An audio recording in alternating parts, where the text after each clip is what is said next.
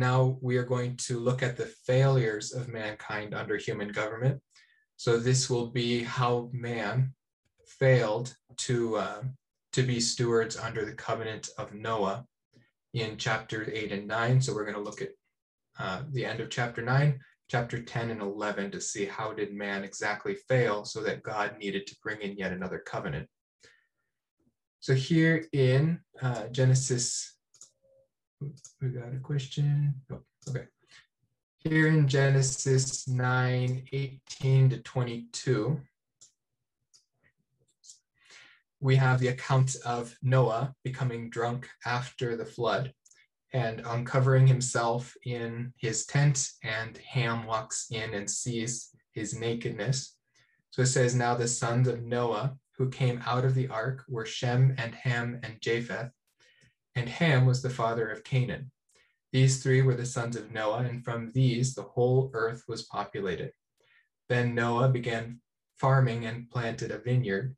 He drank of the wine and became drunk and uncovered himself inside his tent. Ham, the father of Canaan, saw the nakedness of his father and told his two brothers outside. Uh, we'll look at what this means in just a second, but uh, after this event, Noah wakes up, understands what Ham has done, and he curses Ham's son, Canaan. But Shem and Japheth took a garment and laid it upon both their shoulders and walked backward and covered the nakedness of their father and their faces were turned away so that they did not see their father's nakedness. When Noah awoke from his wine, he knew what his youngest son had done to him. So he said, Cursed be Cain, a servant of servants. He shall be to his brothers. Uh, so there's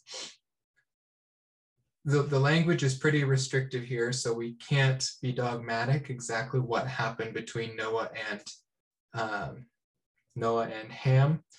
Uh, some say that it was uh, sexual activity that happened between the two of them. Others think that it's a euphemism for Ham sleeping with his mother and producing Cain. Um, neither of those have very good foundation in the actual language here. Uh, I could get you inf- more information on that if you hold to one of those beliefs and uh, you want to see why I do not. What I think happened here was primarily uh, Ham, uh, what would be the word for that? Um, teasing, to put it simply. Uh, Ham did not have respect for his father Noah, who at this point is the uh, steward of God's covenant, of God's revelation, so that Ham debases Noah in a way that is not right to do to a leader that God has put in that position, one that God has put special favor on. Uh, Noah, however, personally failed in his ability to responsibly handle God's covenant. He is at this point the leader of the world, and um, he he gets drunk and uh, acts lasciviously uh, in not protecting his own uh, his own nakedness as well. But his older sons do protect their father in his weakened state. Let's see, do we have a quote here? Yes. Alan Ross uh, says about this incident To the ancients, even seeing one's father naked was a breach of family ethic. The sanctity of the family was destroyed, and the strength of the father was made a mockery. Ham apparently stumbled on this accidentally, but went and exultingly told his two brothers as if he had triumphed over his father. So, what seems to be a trivial incident turned out to be a major event.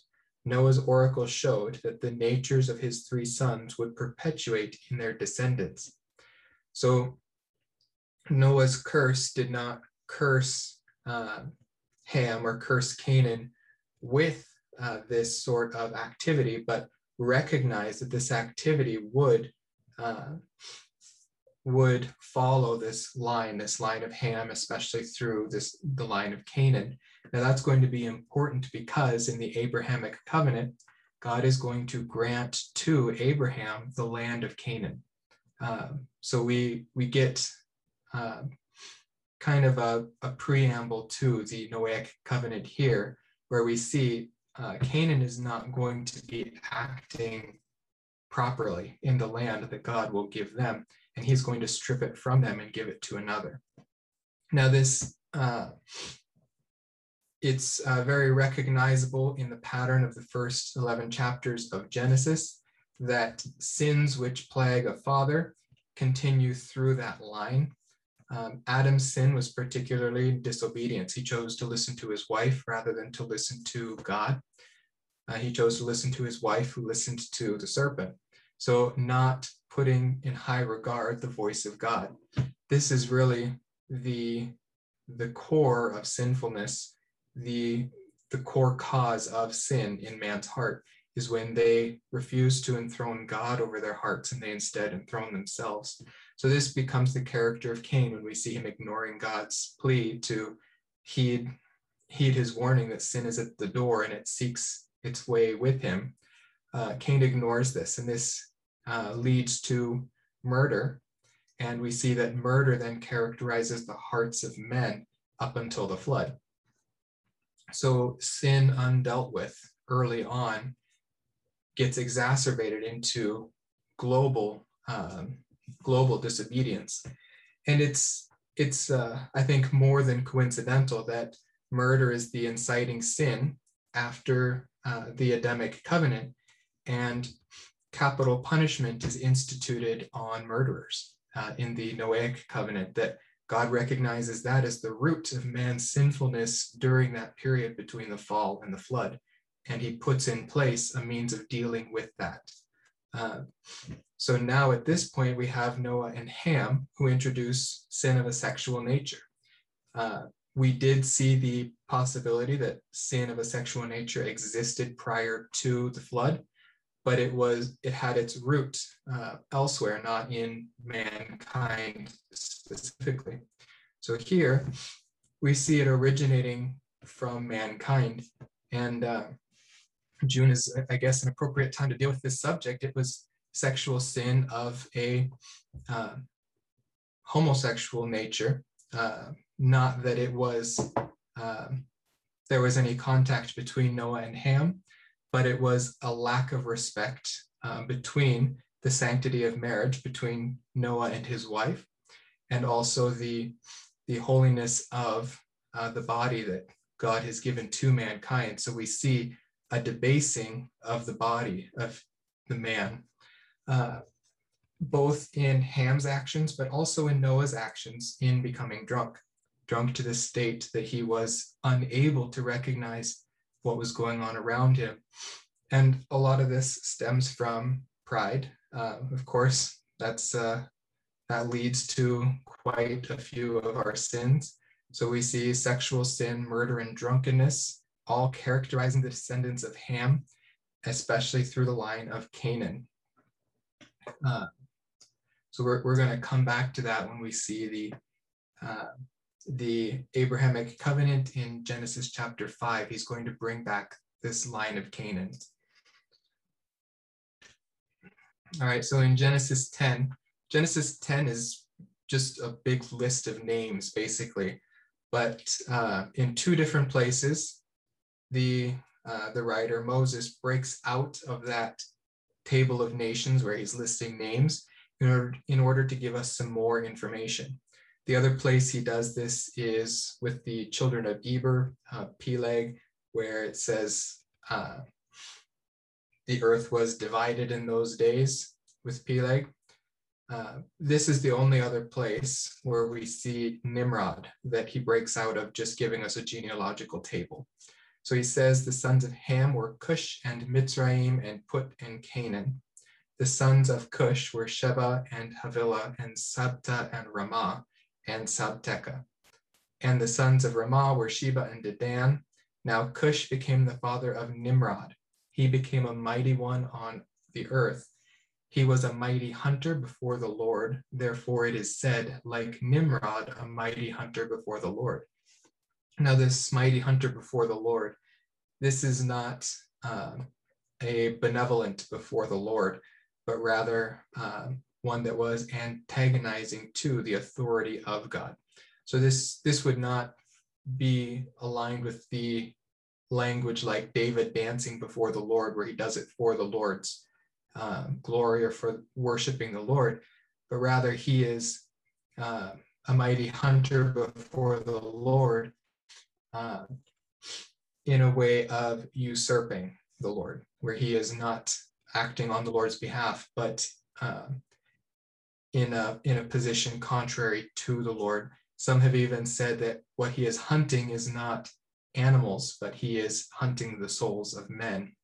Uh, and I think that comes from Jewish tradition that uh, Nimrod was a hunter of souls, not a hunter of flesh.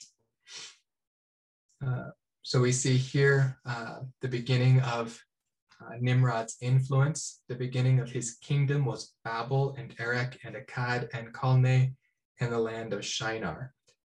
From that land he went forth into Assyria and built Nineveh and Rehoboth Ur and Calah and Resen between Nineveh and Calah. This is the great city. So what we see here, I, I know many of us put together in our minds the name Nimrod with Babel and just Babel, sometimes adding in the plains of Shinar. But what he has here is a system of cities where he is the head over that system of cities. We see that he is not simply amassing to himself a single city with a tower growing out of it, but he is amassing to his own authority a network of cities that is expanding in the Middle East but it's not expanding for God, it is expanding for man. Um, as we'll see here in Genesis 11 when we get to the actual account of Babel. So it says here that now the whole earth used the same language and the same words. It came about as they journeyed east that they found a plain in the land of Shinar and settled there. They said to one another, Come, let us make bricks and burn them thoroughly and they used bricks for stone, and they used tar for mortar. They said, Come, let us build for ourselves a city, and a tower whose top will reach into heaven. And let us make for ourselves a name, otherwise we will be scattered abroad over the face of the whole earth.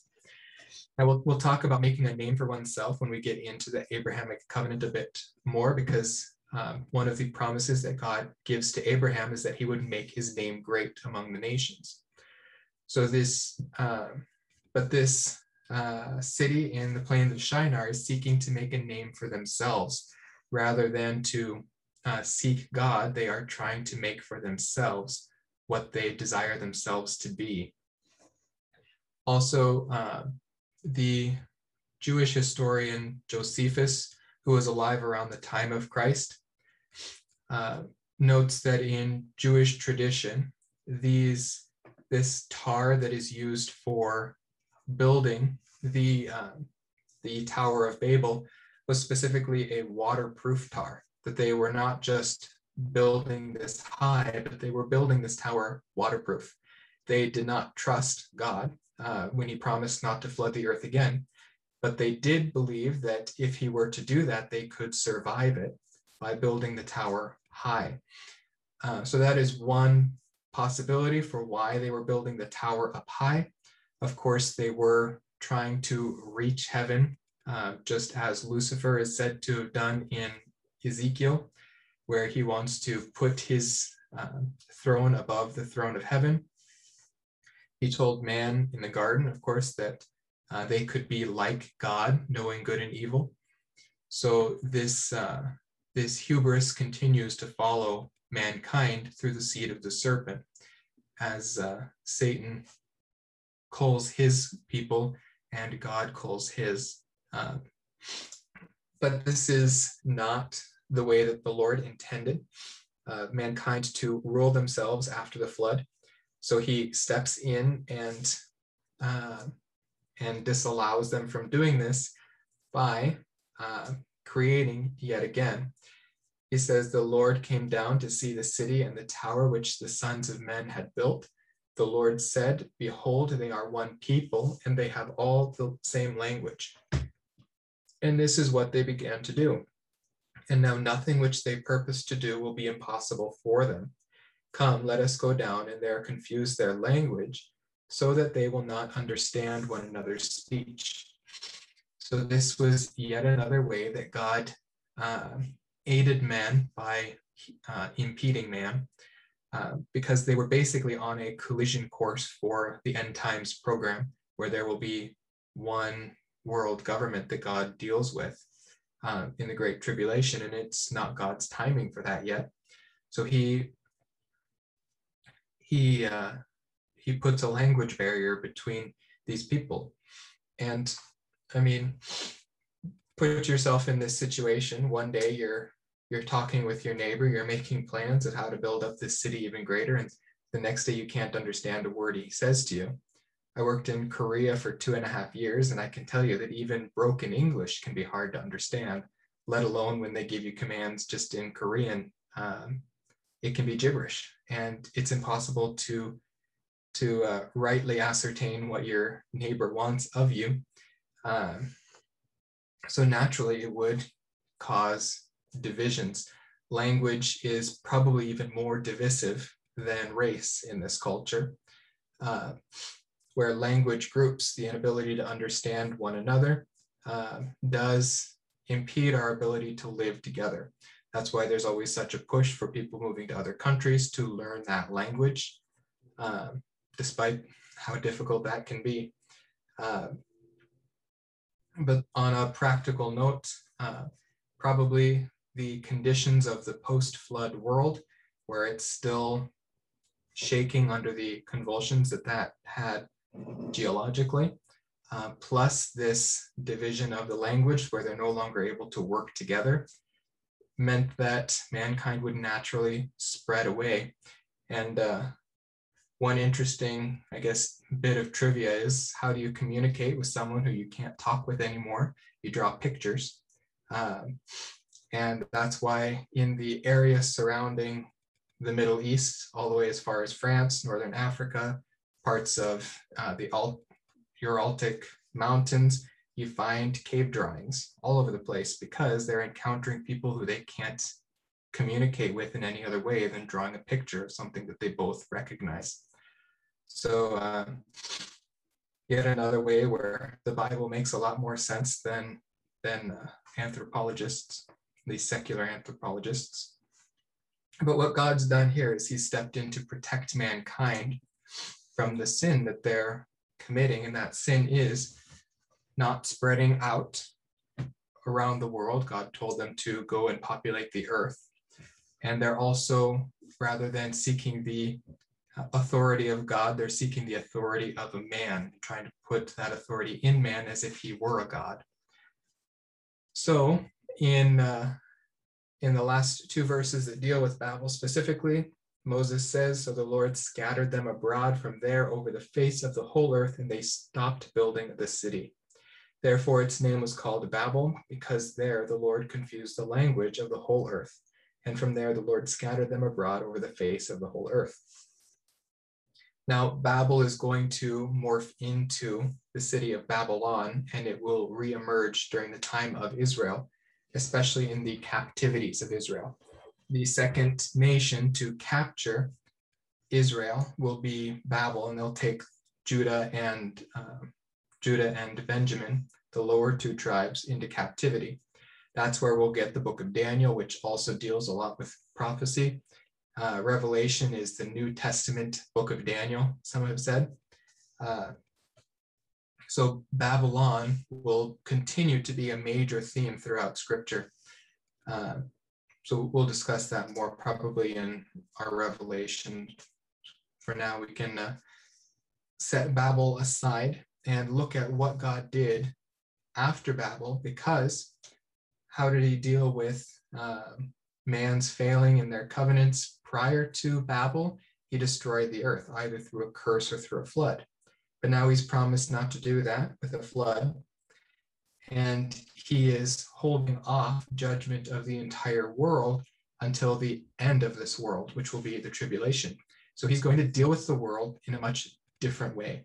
He is essentially going to let them follow the sins of their own hearts while he deals with a peculiar people uh, that he uh, deals with in a much smaller control group And the purpose for dealing with them in a much smaller control group is so that he's able to uh, protect the record of his revelation to mankind, and also so that he can protect the line of Christ, uh, the line through which the Savior will be born, that the entire world might be saved. So it's interesting that the beginning of this uh, effort to curate the line of Christ begins with the confusion of languages and it ends with Pentecost, where the language barrier is broken spiritually. Uh, and that is, uh, anyways, as a linguist, that always interests me.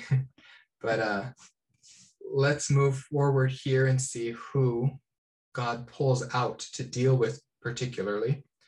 So in the end of chapter 11, Moses writes that Terah lived 70 years and became the father of Abram, Nahor, and Haran. Now these are the records of the generations of Terah. Terah became the father of Abram, Nahor, and Haran, and Haran became the father of Lot. Haran died in the presence of his father and Terah in the land of his birth, in Ur of the Chaldeans. Abram and Nahor took wives for themselves. The name of Abram's wife was Sarai, and the name of Nahor's wife was Milcah, the daughter of Haran, the father of Milcah and Iscah. Now, most of those names are not going to be too important for us to remember. But uh, what I'd like to point out is that Abram was likely not the oldest son of Terah. He had brothers which died before him that had sons, or a son, Lot, who was probably about the same age as Abram. So Abram wasn't even particularly favored in his own family. Um, he wouldn't have been anticipating particular blessing from his father. Abram was probably a bit of a nobody, um, but he came from the line of Shem, the line that God had protected and um, already begun curating for the Redeemer who would come. Also, uh, Abram's family was not a family that followed God, uh, the God of the Bible. Uh, in the book of Joshua, we see Joshua says, uh, To all the people, thus says the Lord, the God of Israel, from ancient times your fathers lived beyond the river, namely Terah, the father of Abraham, and the father of Nahor, and they served other gods. So these were, this was not a family that was following God, that is not the reason God pulled them out to deal with them particularly. Uh, it wasn't because of their faithfulness, in other words. Uh, but Moses here continues in Genesis 11 and says that Sarai was barren. She had no child. This is Abraham's wife.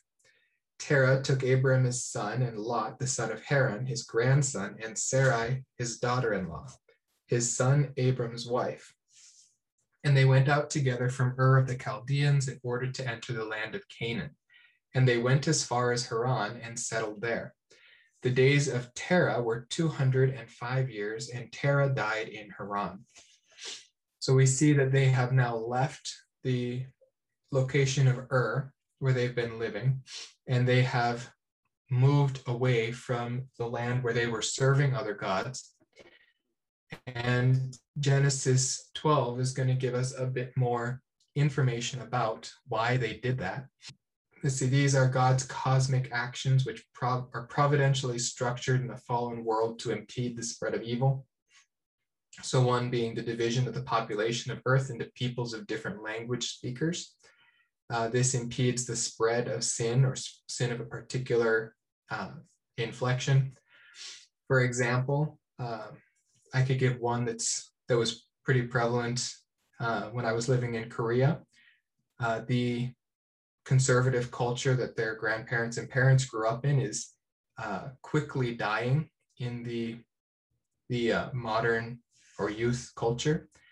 Most of that, I believe, is um, due to the influence of American culture on Korea in the last 25, 30 years. Uh, so when language barriers are broken when cultures interact, the sins of other cultures are transferred between them. So that something like homosexuality, which has been uh, festering in America for quite a long time, but not in Korea, is now skyrocketing in Korea because they had other cultural issues that left children vulnerable to that, um, so that Satan has a wide foothold. That when he introduces that sort of perversion to a culture, uh, it's like introducing an invasive species. There's there's nothing to fight against it. So uh, this is one reason why God has put these barriers of language and these barriers of culture and national divisions between people groups in order to impede the spread of sin. Uh, further, he's placed them in charge of his heavenly agents. Now, I just got to be honest with you, I'm not sure what that means. This theologian put it in his list, and I didn't feel right taking it out, even though I, I don't quite understand what he means by it. But uh, he puts later the allocation of land to form nations. Uh, he, he does divide these nations, and they he uh, says essentially what area of land they went off toward. So we get uh, most of the descendants of Japheth going off into Northern Europe. We get a lot of Shem's descendants going uh, east towards the Asiatic cultures. And we get Ham's descendants going mostly south into Africa. Uh, but these land divisions interact quite a bit right in the Middle East so that um, granted the uh, the Jewish people come from a Semite uh, from Shem, uh, pretty pure line there, but every other culture and every other nation in the Middle East is pretty mixed between the three um, different bloodlines that came from Noah. Um, but they all have distinct lands that they went to at that point and land conflict has been one of the largest conflicts throughout history um, all sorts of nations battling for land. But this division of land was still something that God put uh, into his way of dealing with man to curb sin. Uh, further, the delegation of authority to nations to protect human life, because God made man in his image, that's capital, capital punishment that God has instituted in human governments in order to punish uh, murderers uh, and that was to curb the, the progress of sin that happened prior to the flood. And then regulation of the climate such that the races could produce food to support life. In, um, and in a way, covenant God promised that he would not make any cosmological changes that would um, that would affect the seasons or the um, essentially uh, he puts to death the argument of radical climate change. There might be cycles, but God has promised that He will not destroy the earth by letting its climate fly out of control. So we have the promise of God that while the earth remains, um, we won't be destroyed through climate change.